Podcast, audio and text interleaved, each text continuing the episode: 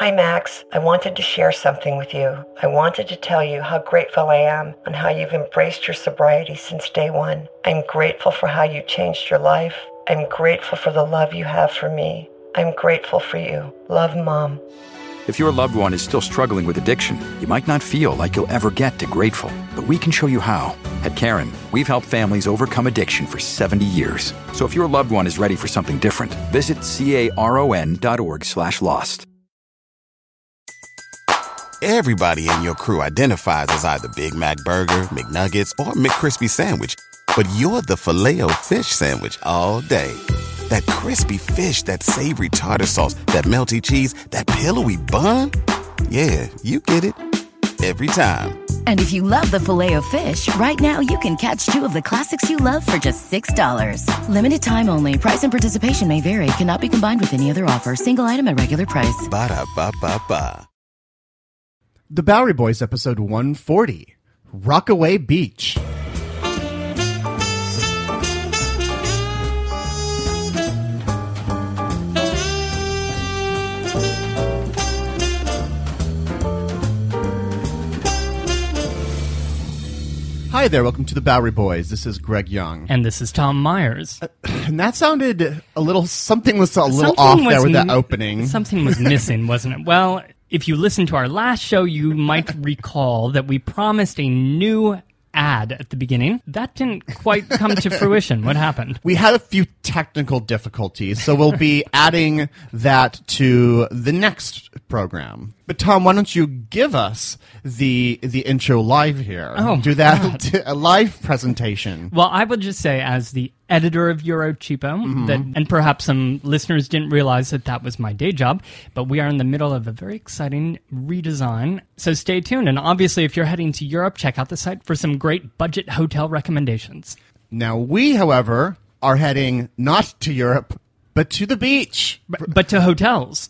To hotels on the beach, going to one of the most peculiar places within all the city. That is the Queens Peninsula, known as the Rockaways, or as some say, Rockaway Beach. For much of its early existence, this area has been defined as a resort area for New Yorkers, uh, defined by recreation and amusements, rivaling Coney Island as one of the destinations that people went in New York during the nineteenth and early twentieth century just to relax. Of course, if you go to Coney Island today, you can still ride a roller coaster, but when you head out to the Rockaways and look around, there's a beautiful beach stretched out for miles in front of you, but alas, no roller coasters, no giant resorts, no colorful hotels, no Irish bars to speak of. So what happened? This is the tale of the changing fortunes of what used to be one of New York's most famous resort areas. So grab your suntan lotion, your surfboards, and let's be serenaded by the Ooh. Ramones,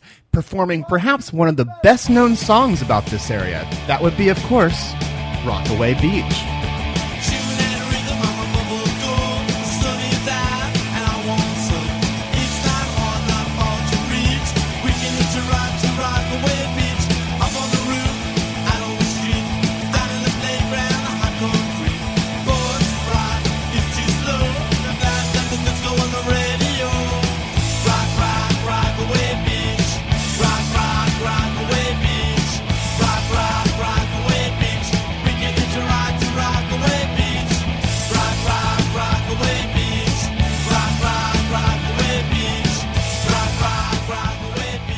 So this week's topic is located in the borough of Queens, but in an area that is not so much on the mainland, but on that peculiar little dangling long peninsula that is basically on the border of New York City proper and Long Island. Yes, in fact, it borders Long Island. This is, of course, the Rockaway Peninsula.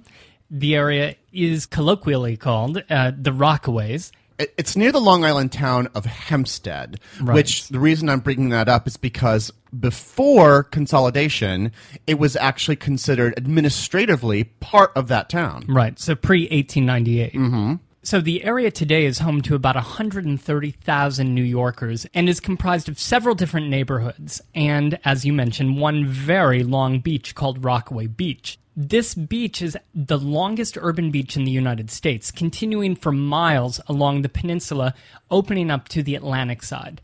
I should mention that this peninsula has the side facing the Atlantic Ocean, and then it has the side facing the bay and across the way to Brooklyn and Queens. Now, for much of that beach, there's also this grand boardwalk that goes for dozens and dozens of blocks and through very different kinds of neighborhoods.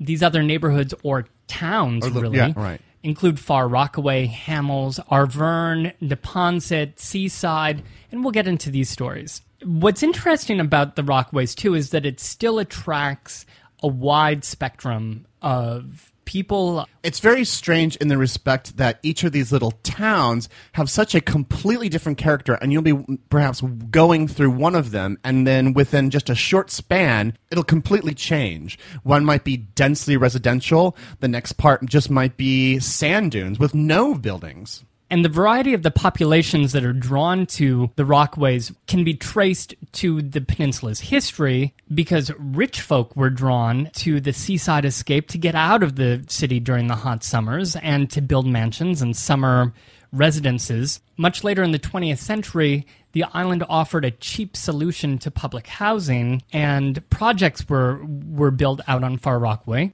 But we're getting a little bit ahead of ourselves. I I think we need to ask a very basic question. Sure, here. Shoot. What is a rockaway? Like, where did that name come from? It's it's a very odd name. It sounds Indian to me. That is the correct place to turn, sir. Uh, the original inhabitants provide the origin of that name, the Lenape Indian tribe. The Lenape, of course, had many individual tribes that were scattered through the New York and Long Island region.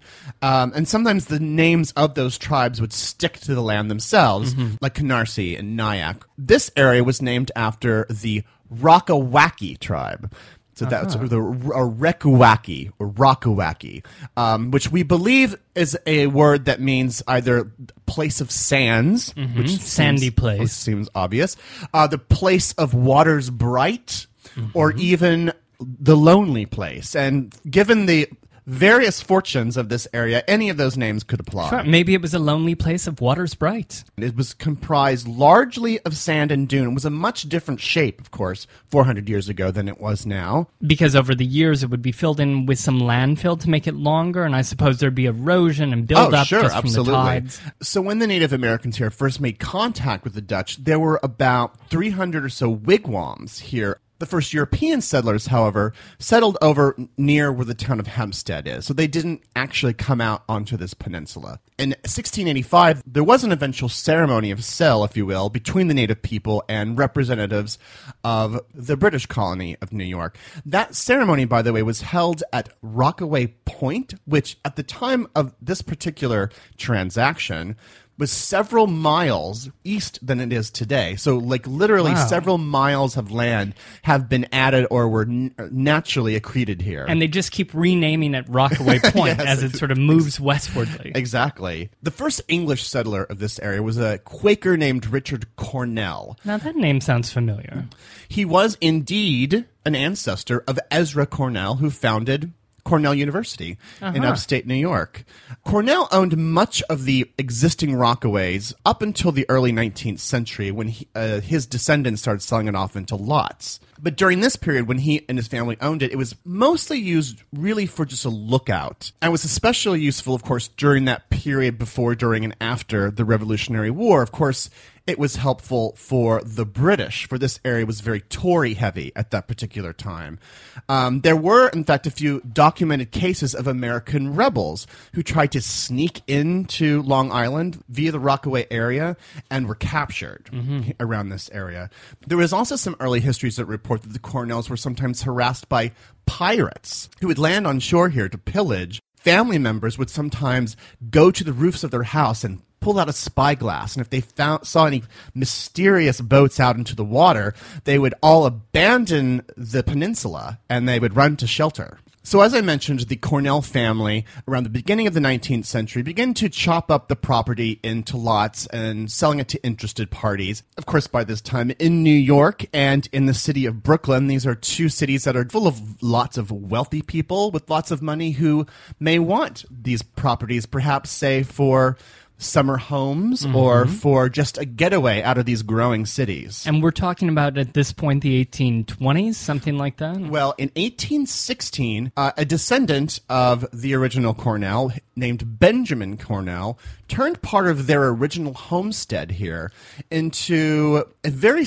modest resort destination called the Rockaway Bath. You could go here and enjoy the healthful salt air of the Rockaways. Now, over in Europe around this time, this is a big craze, this idea of sea bathing and actually improving one's health. But of course, at the time, people weren't putting on bathing suits and flopping down on the beach, right? So no, no. The whole concept of sunbathing was different from what we have today. Several years later, in eighteen thirty-three, one of the grandsons of Benjamin Cornell sold this property off to a collection of businessmen in the, the Rockaway community, and even some New York businessmen. One of them was one of my favorite New York mayors of all time, Philip Hone. He and a collection of these businessmen constructed a massive hotel here that would be inspired by of this healthy sea bathing concept that was coming over from Europe. So they were constructing a spa, like some resort it to really, go off and take in the minerals and the fresh air. Sure, it's a spa. It really is a spa before the, they used this particular word.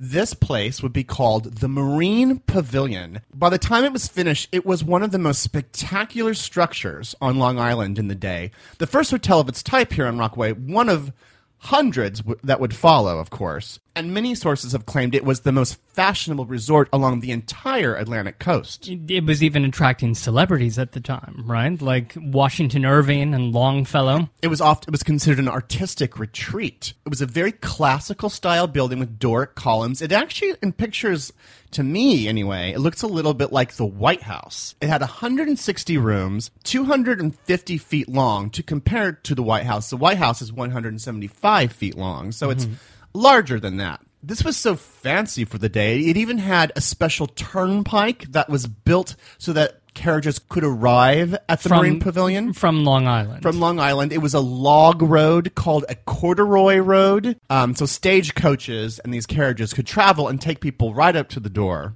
So it sounds a bit curious, doesn't it, though, to have this gigantic, opulent hotel on this otherwise sparsely populated island? It does seem peculiar, but that was part of the novelty. Were there other people living on the island?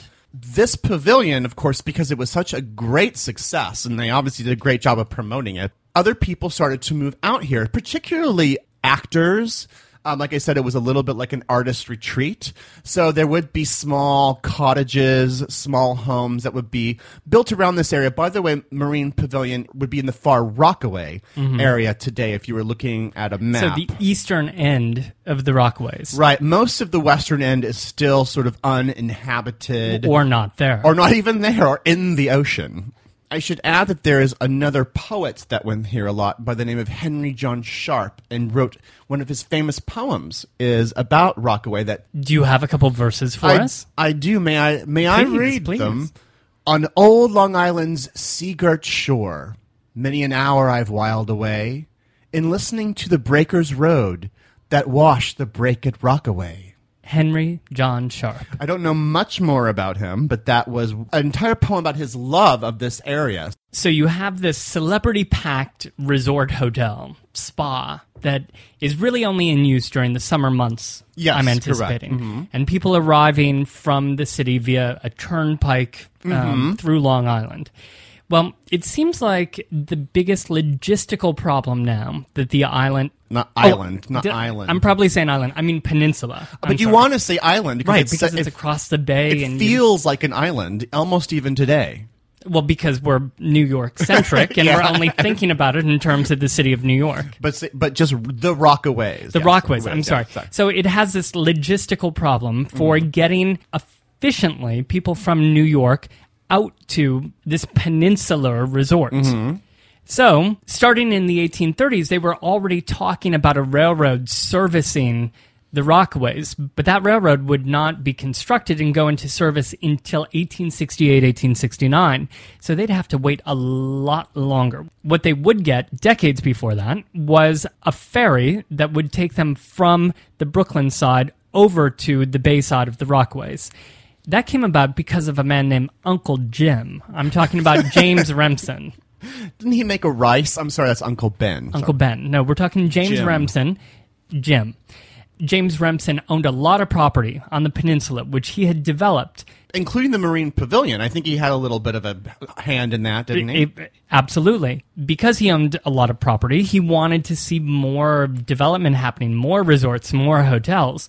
So he saw to it that there was a railroad constructed linking Canarsie and East New York so that New Yorkers could take it further out and then take a ferry from there across the bay to the bay side of the Rockaways. And it was along that bay side then that the next wave of hotels and resorts would be constructed. And this really ushered in a boom time during the eighteen forties and eighteen fifties, when many more accommodations would be constructed for the great pleasure of New Yorkers, and they would have fantastic names. Yeah, I mean, and there's dozens of them. Looking yeah. back at these old newspaper clippings.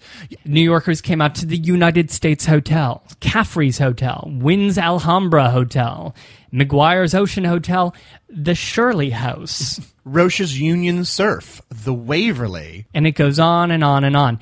Of course, many of these would be constructed on the ocean side as well to take advantage of the the great beach. But it wasn't just hotels that were going up as well. Luxurious residences were being constructed as New York's wealthy class decided to summer off in the Rockaways and stay there for weeks or months at a time. I believe the Vanderbilts at one point were represented out here. And built something, yes. On June twenty-fifth of eighteen sixty-four, the Marine Pavilion, this elaborate first amazing hotel that you described, burned down. It was a dramatic event. The record that I read said that they had to use gunpowder on the surrounding structures to blow them up to prevent oh, wow. additional structures from burning to the ground. Well, that reminds me of our podcast on the Great Fire of eighteen thirty-five, which is this was just one way to stop these massive fires, was to literally blow up the buildings in its path so that it wouldn't spread. Right, right. There were other developers in the eighteen fifties who would purchase land and then and develop their own hotels, including Michael Holland, who in eighteen fifty-seven purchased uh, an area that is today named for him, Holland. And then there's Lewis Hamel, who soon afterwards purchased the area next to Holland's, today called Hamel's. They're little areas right. that are g- given these names based on the man, based on the men who purchased them one hundred fifty years ago. Meanwhile, the, the area we now called Rockaway Beach, the the neighborhood, mm-hmm. was first developed and called Oceanus. Ooh, that's I like that I name. like Oceanus. Sure, it sounds like it should be near Las Vegas or something with some showgirls in mermaid bikinis, but other that than that... That came later. Stay tuned. Okay, so I still kind of don't understand, because it seems still it's like a little difficult to get out there. Right. Well, it was in eighteen sixty-nine when the Far Rockaway Branch Railroad service started, and they erected a large station in what is today Far Rockaway. This station was instrumental in bringing in day trippers, in bringing in, quite frankly, the middle class mm-hmm. to the Rockaways. Because of the influx of people coming for the day or for the weekend, for short terms, it made it possible to own a place there and go there on, on just the weekends. Mm-hmm. It it led to a giant boom in the real estate market and the, the land values. And that train was originally intended to continue south down to the beach. So you would come in to that Mott Avenue uh, station, and then it would turn and go south down to the beach, and you'd get off, of course, at the beach.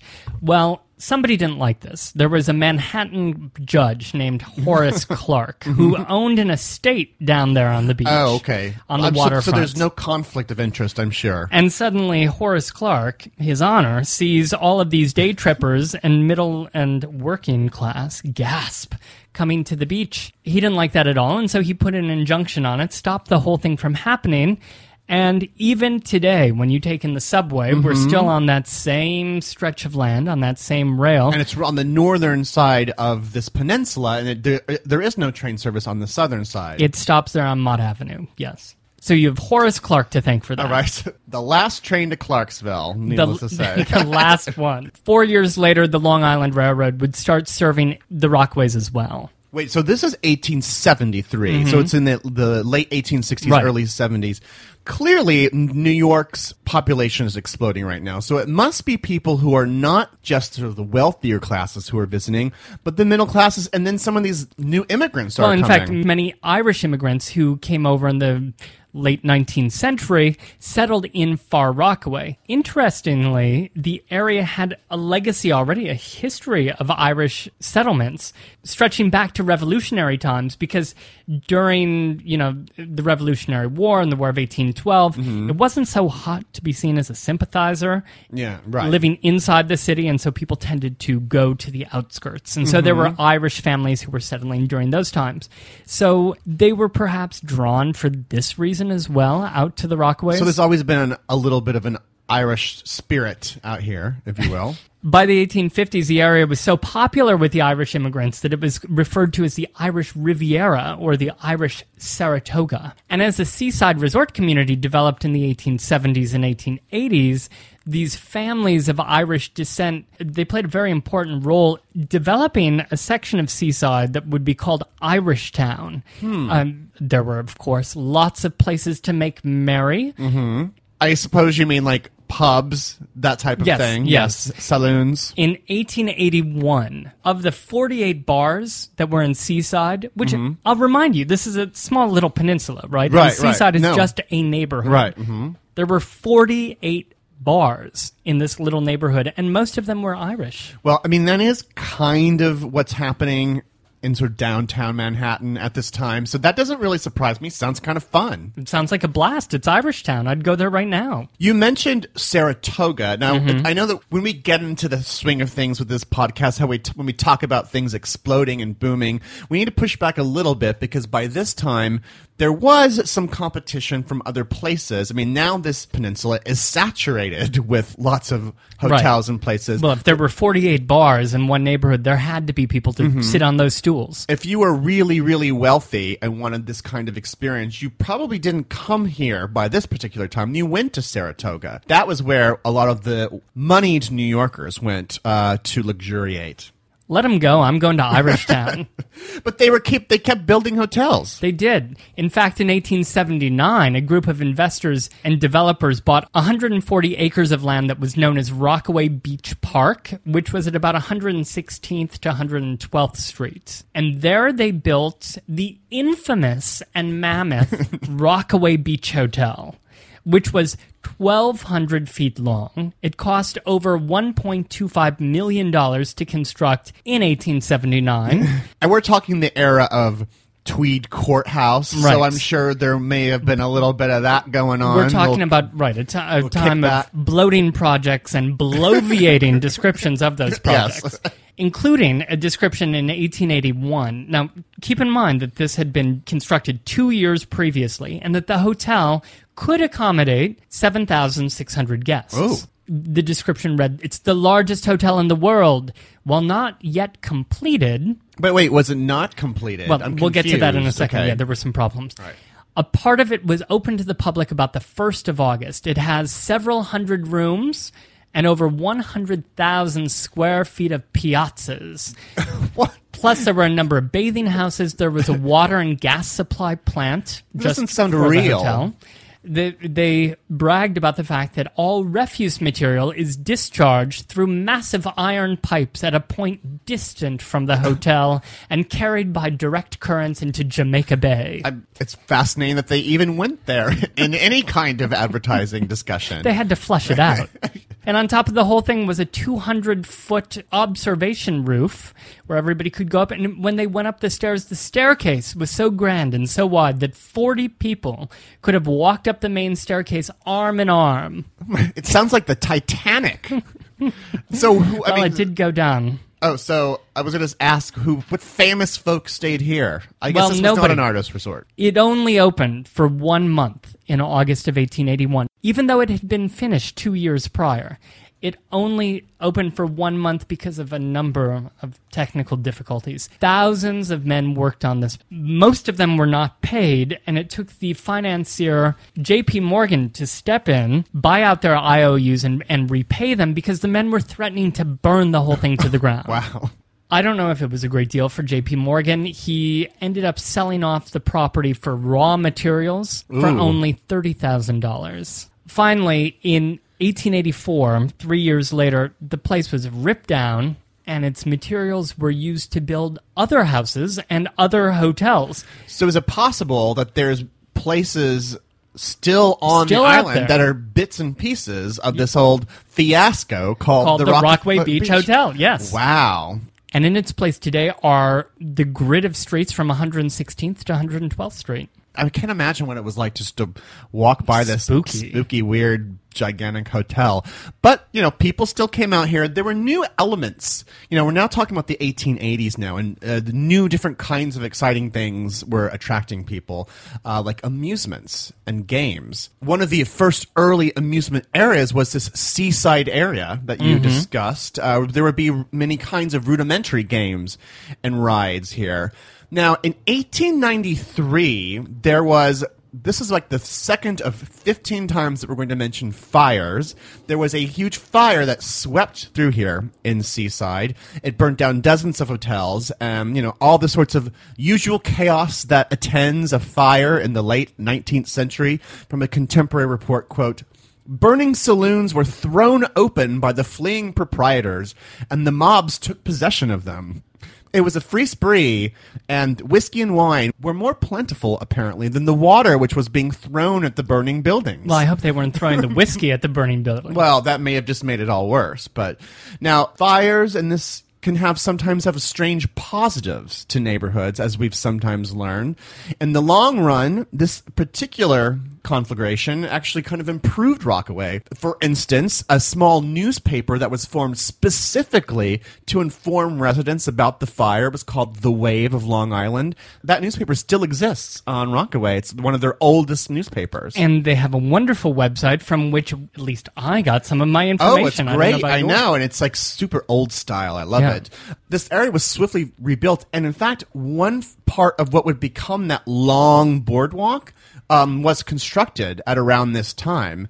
Of course, that boardwalk by the nineteen twenties would stretch all the way from Seaside all the way up to Far Rock- Rockaway at five point five miles, basically double the size of Coney Island's boardwalk. Rockaway would also constantly be at the whim of the weather, naturally, being right here, facing the Atlantic Ocean, you know, almost more than any other place in New York. For instance, in nineteen fourteen, there was a theater that housed twelve hundred people that was literally tossed into the sea during a storm. There, I don't think Not there was during a, a performance. I don't think there was a performance, but in eighteen ninety-three, a hurricane hit Rockaway and had a very peculiar, odd effect here in literally sweeping away an island that was sat right outside to the south of Rockaway. That small island was called Hog Island.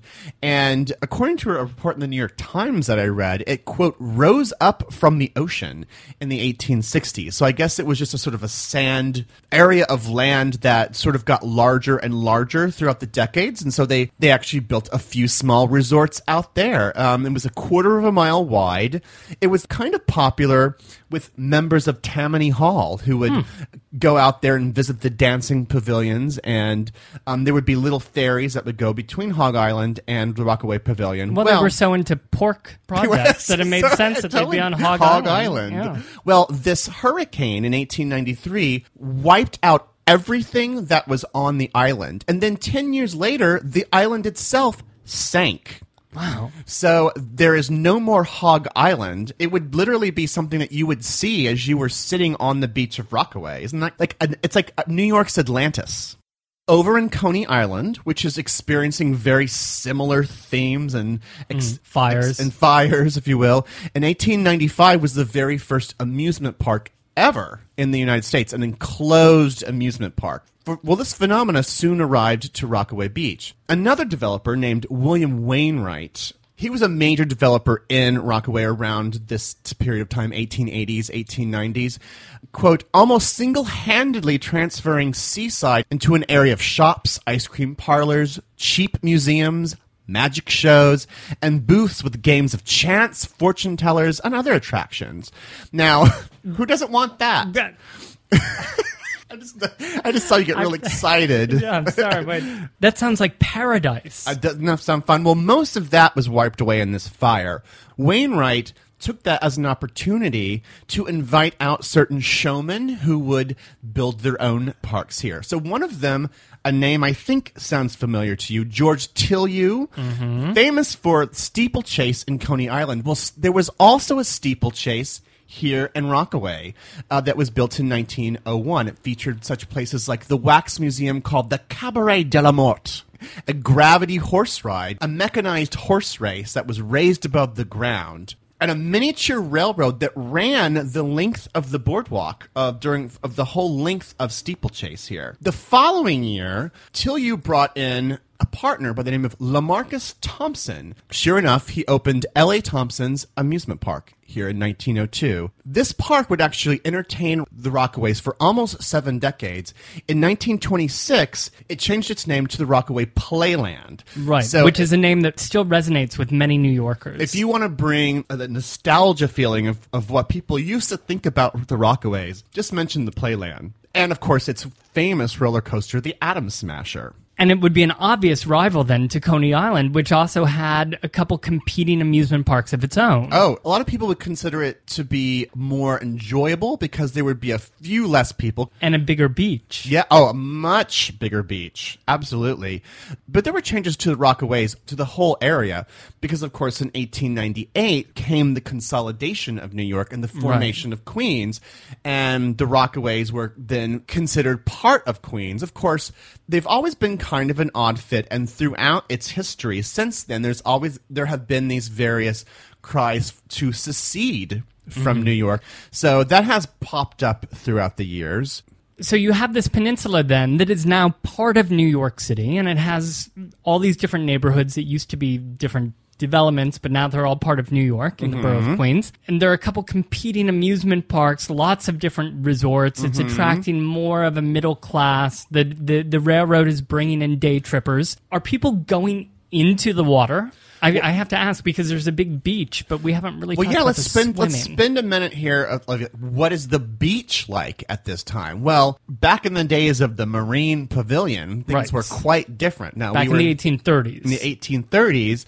People weren't even, like, going directly into the water. Like, they weren't just, you know, running out with their surfboards. They were – there was this peculiar device that was being used. Device. Called, called the bathing machine. Um, the bathing machine was basically – well, it was like a little hut where people would go into little huts to change mm-hmm. into their bathing suits. A, a changing sure, place. Sure, right. Yeah.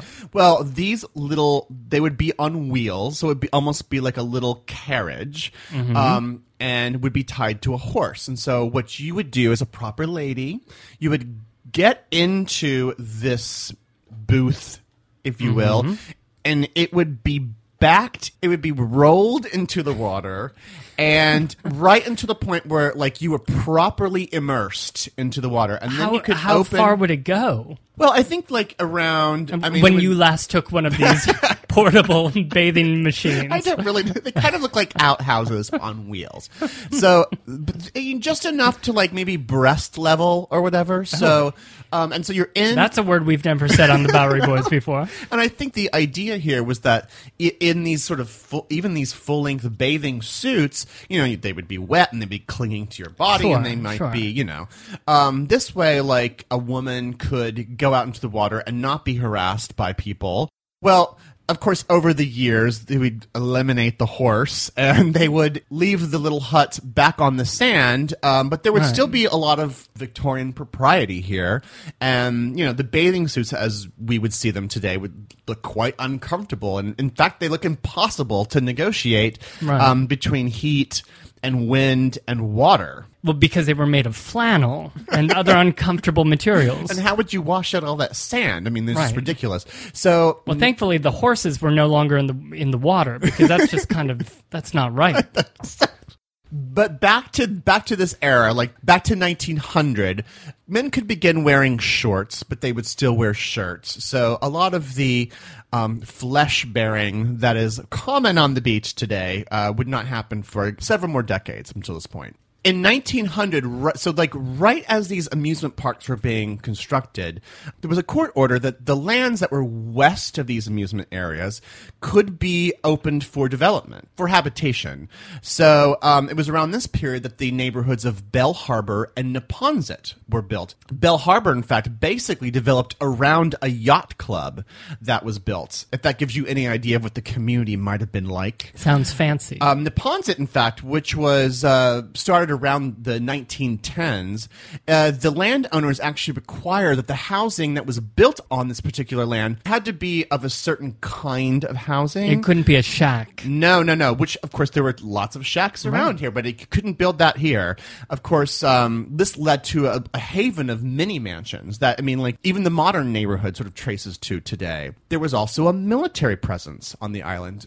During World War One, the U S Army built Fort Tilden, which was even a little bit further west of this, built it among the dunes and beaches here. Right next to it was the Rockaway Naval Air Station, was a strip that was built in nineteen eighteen. The very first plane, or should I say flying boat, as they called them, flying boat, it was the very first transatlantic flight originated from here, from the Rockaway Naval Air Station. So this military presence, this Fort Tilden, dominated the western edge of Rockaway here. As we enter the post-World War One era and, of course, getting towards the Great Depression, we're about to get to that time of our podcast where things in New York aren't so rosy. Well, no, we're at that part of the podcast where I get to say... Robert Moses, Parks oh. Commissioner, enters the scene. And the Rockaways do have his thumbprint on them even today, certain areas. Oh, yeah. No, these tides have not washed away Robert Moses' imprint. Usually when we bring up Robert Moses at the end of a podcast that's full of gaiety and mirth. Whimsy. And which of our podcasts is not filled with gaiety and, and mirth? And whimsy. I think we tend to speak about Moses in, in sort of villainous terms, you know? It's sort of like, oh, here comes Robert Moses to ruin the day. An anti-hero. Right, because he's coming in and he's usually ripping things down, or he's plowing some sort of six-lane, eight-lane highway through a neighborhood, and he's dividing communities, he's doing whatever. And maybe a little bit of that happened here. But some of that, uh-huh. of course, sure, might happen uh-huh. here, but I think that it's not that simple. It's rarely that simple, actually. I believe that we try mm-hmm. to do a job of presenting both sides of the story in the other in the other podcasts as well. But this is not quite simple because Robert Moses, remember, loved beaches. He loved public spaces. He was a big protector of parklands. Of course, he was the Parks Commissioner. He lived on the South Shore originally. Right. So, and he know. developed in the nineteen twenties, mm-hmm. he developed Jones Beach, which is an amazing spot, when he was the president of the Long Island State Parks Commission. He loved beaches, and he didn't want to hand over those spaces to developers, to private developers, because he thought the beaches belonged to the people. So instead, when he became the city's parks commissioner in the nineteen thirties, he spent millions of dollars developing the beaches out in the Rockaways, uh, adding beach houses, many of them with a sort of deco touch mm-hmm. of the times, building changing rooms and boardwalks. And he kept these beaches free of private clubs or residences. I believe he moved some that that had been stationed right there hogging up the beach. I, I don't know if he deserves the conservationist, but he kind of was this... If, if accidentally, because a lot of these areas around Jamaica Bay especially were preserved because he shoved other things to the side. In nineteen thirty-two, Moses constructed Jacob Riis Park, which was developed on the site of the Rockaway Naval Air Station right, that you had just mentioned. Yeah, it got closed down, turned into this park. I think he sort of modeled it after Jones Beach. It was created in a similar style. Oh, well, almost. I mean, like, if you've gone to both, it is literally like it's it's a smaller version. Even that bathhouse is, although really beautiful, it really is dwarfed a little bit by the Jones Beach bathhouse. And you might be able to read some sort of class significance into this as well, because right. middle and upper classes could perhaps get out in their cars to Jones Beach, whereas working class folk would take public transportation of some sort if they sure. could, and buses mm-hmm. and such to get to Jacob Riis. I mean, for heaven's sakes, he even named it after Jacob Riis. The pioneering activist and journalist, right, right of, the lo- of the Lower East Side. We might even points, say, right. right, how the other half swims. That is a good joke. I had it if, written if out. Perhaps, if perhaps inappropriate. Sorry, I just had to. I, I couldn't resist that one, Greg. I'm sorry. That's okay. Aside from beaches, Moses built bridges to get to the Rockaways. In the nineteen thirties, he built and opened both the Cross Bay Bridge, which connected to Queens, and the Marine Parkway Bridge in nineteen thirty-seven, which connected to Brooklyn, which obviously made the Rockaways more easy to access by New Yorkers. Also, Greg, I don't know if you noticed when you were out there, have you seen the bungalows of Far Rockaway? Well, starting in the nineteen twenties, there were these small bungalows that were constructed with just a few bedrooms, a bathroom, and a kitchen, a small front porch, and maybe a back deck. And they started cropping up by the thousands, little bungalow row houses from Far Rockaway to Rockaway Park. They were constructed mainly by working-class Jewish and Irish families as their summer residences, and their very appearance signaled sort of changing times in the Rockaways in the nineteen twenties and nineteen thirties, as it took a decidedly more working-class turn. Well, these hotels were being ripped down one by one all across the Rockaways, being replaced with individual family dwellings. Although some of them remained open. Side note, today there are still a couple rows of these old bungalows out on Far Rockaway that still exist. That's have survived. And that have been preserved. Okay, so we've survived Robert Moses, kind of, mm-hmm. but we get to the part of the show now with post-World War Two and what happened to New York City. The housing crisis. The housing crisis, but also more specifically with people moving out of the cities as jobs moved out of the city in the nineteen fifties and nineteen sixties. Middle-class families moved out to the suburbs because they could, because there was a transportation revolution, people had their own cars, and suddenly a place like the Rockaways didn't make so much sense. A whole class of New Yorkers no longer needed to escape the city during the hot summer suns. If they had already escaped to the suburbs and could be in their own backyard, they could grill, they could jump air conditioning, in a, right? They had air conditioning, right? Air conditioning was a huge development here. And this same kind of thing happened in Coney Island, where you still had people coming to the beach, but it was deteriorating very rapidly. People certainly weren't building new hotels, new attractions. I believe that the subway opened like nineteen fifty, nineteen forty-nine, nineteen fifty-six, yeah. Which made the Rockaways more accessible technically. Right, but people were still perhaps less inclined to come, especially as we get into the nineteen sixties. So businesses were closing. Fewer people were coming out to this beach resort, which didn't really exist any longer.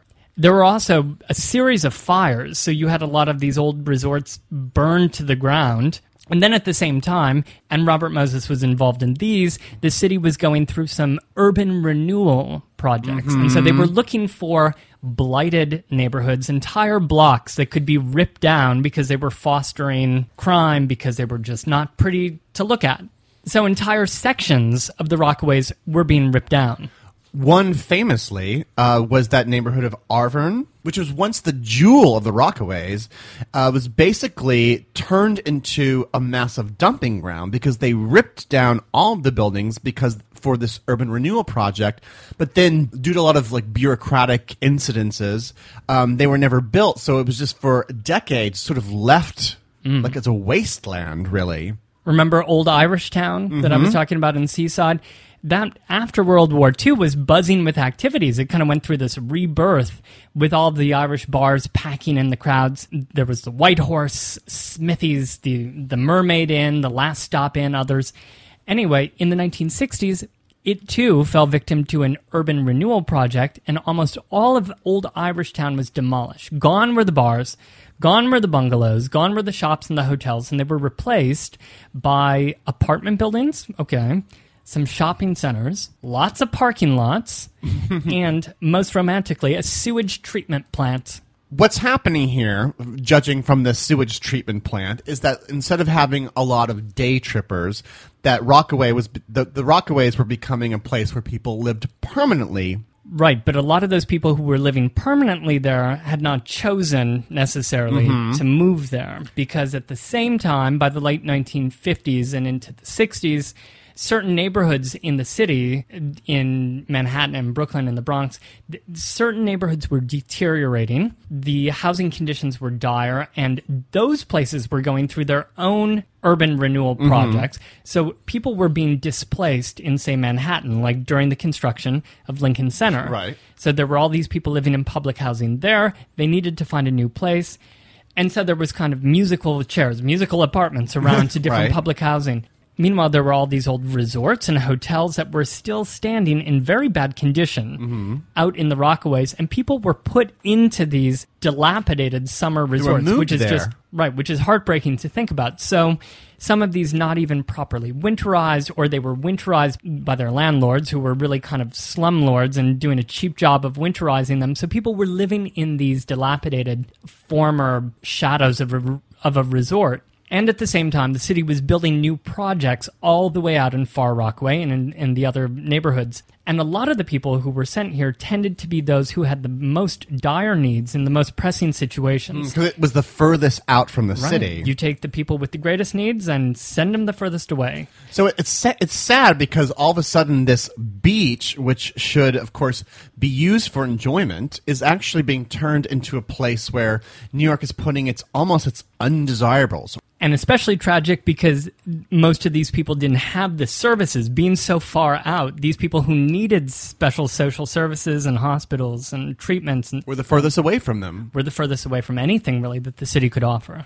So by the nineteen sixties, this place, once full of the whimsy that we spoke about, was almost unrecognizable as a resort getaway. Of course, you had J F K Airport, which was expanded upon in the early sixties. And so now you had all these residences with planes zooming overhead the whole time. The furthest west of the Rockaways, the um, the most western point, which was once dotted with little tent cities and also had bungalows there, in nineteen sixty became actually, and in contrast to what's happening throughout the rest of the Rockaways, actually became a gated cooperative here called Breezy Point, and would be kind of insulated from a lot of the blight that would occur on the rest of the peninsula.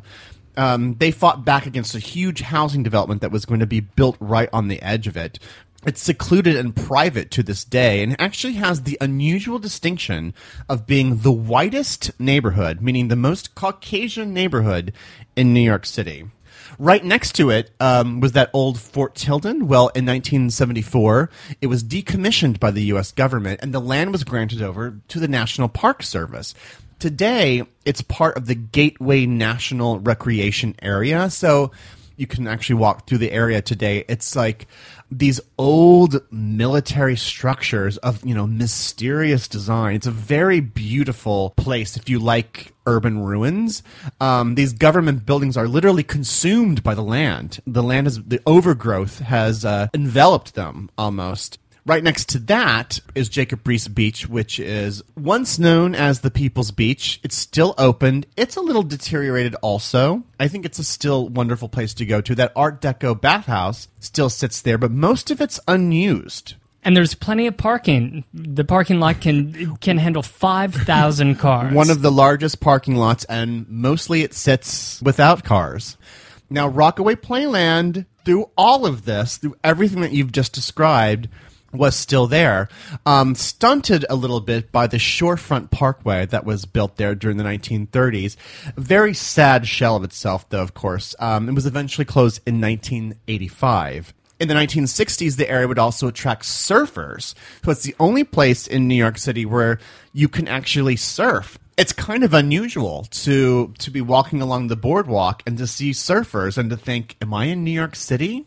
Now, the current housing crisis that has affected the United States has hit the Rockaways pretty badly, but it's starting to slowly pick up, at least along the boardwalk in certain areas, with new restaurants uh, that are drawing new New Yorkers out there that are sort of rediscovering this amazing beach. I mean, it really is an incredible, beautiful, huge place. Totally underappreciated. When we were there last weekend, I went swimming and felt like I had the whole beach to myself. I mean, it's incredible, right? I mean, I just, it's hard to, like, we live in the confines of New York City, and like it's it's so open, and you're just you're faced with the with the Atlantic Ocean. It's so striking. Particularly recommend the best way to experience it is to start at this beach, one sixteenth Street. There's actually some vestiges of old architecture of this old era of Rockaway that is still there. You can also see a very important memorial here because a very horrible event happened on November twelfth, two thousand one, right after um, the attack on the World Trade Center. American Airlines Flight five eighty-seven crashed in the Rockaway neighborhood of Bell Harbor and killed two hundred sixty-five people, many of them of Dominican heritage. So at the end of this street, you can see a memorial to the people who died in that disaster. But from there, you can actually get on the boardwalk and head east and walk for miles and miles, and you'll see all sorts of different kinds of things. And the neighborhood will change, the beach will change, the number of people will change. They'll be really crowded in some places and very sparse in others. There'll be like a little bird preserve at one point. It really is a very one-of-the-kind place, and sometimes actually recaptures that original name of the Rockaways, the places of waters bright. You can visit our blog, bowery boys podcast dot com, for some of these pictures of the glory days and a sea few bathing. Might yes, you some have a sea bathing, of course, photo. And even some of the not so glory days. You can also check us out on Facebook and on Twitter under the same handle, The Bowery Boys. So thank you for taking a dip into the history of the Rockaways with us. So everybody, have a great New York summer, whether you swim here or not.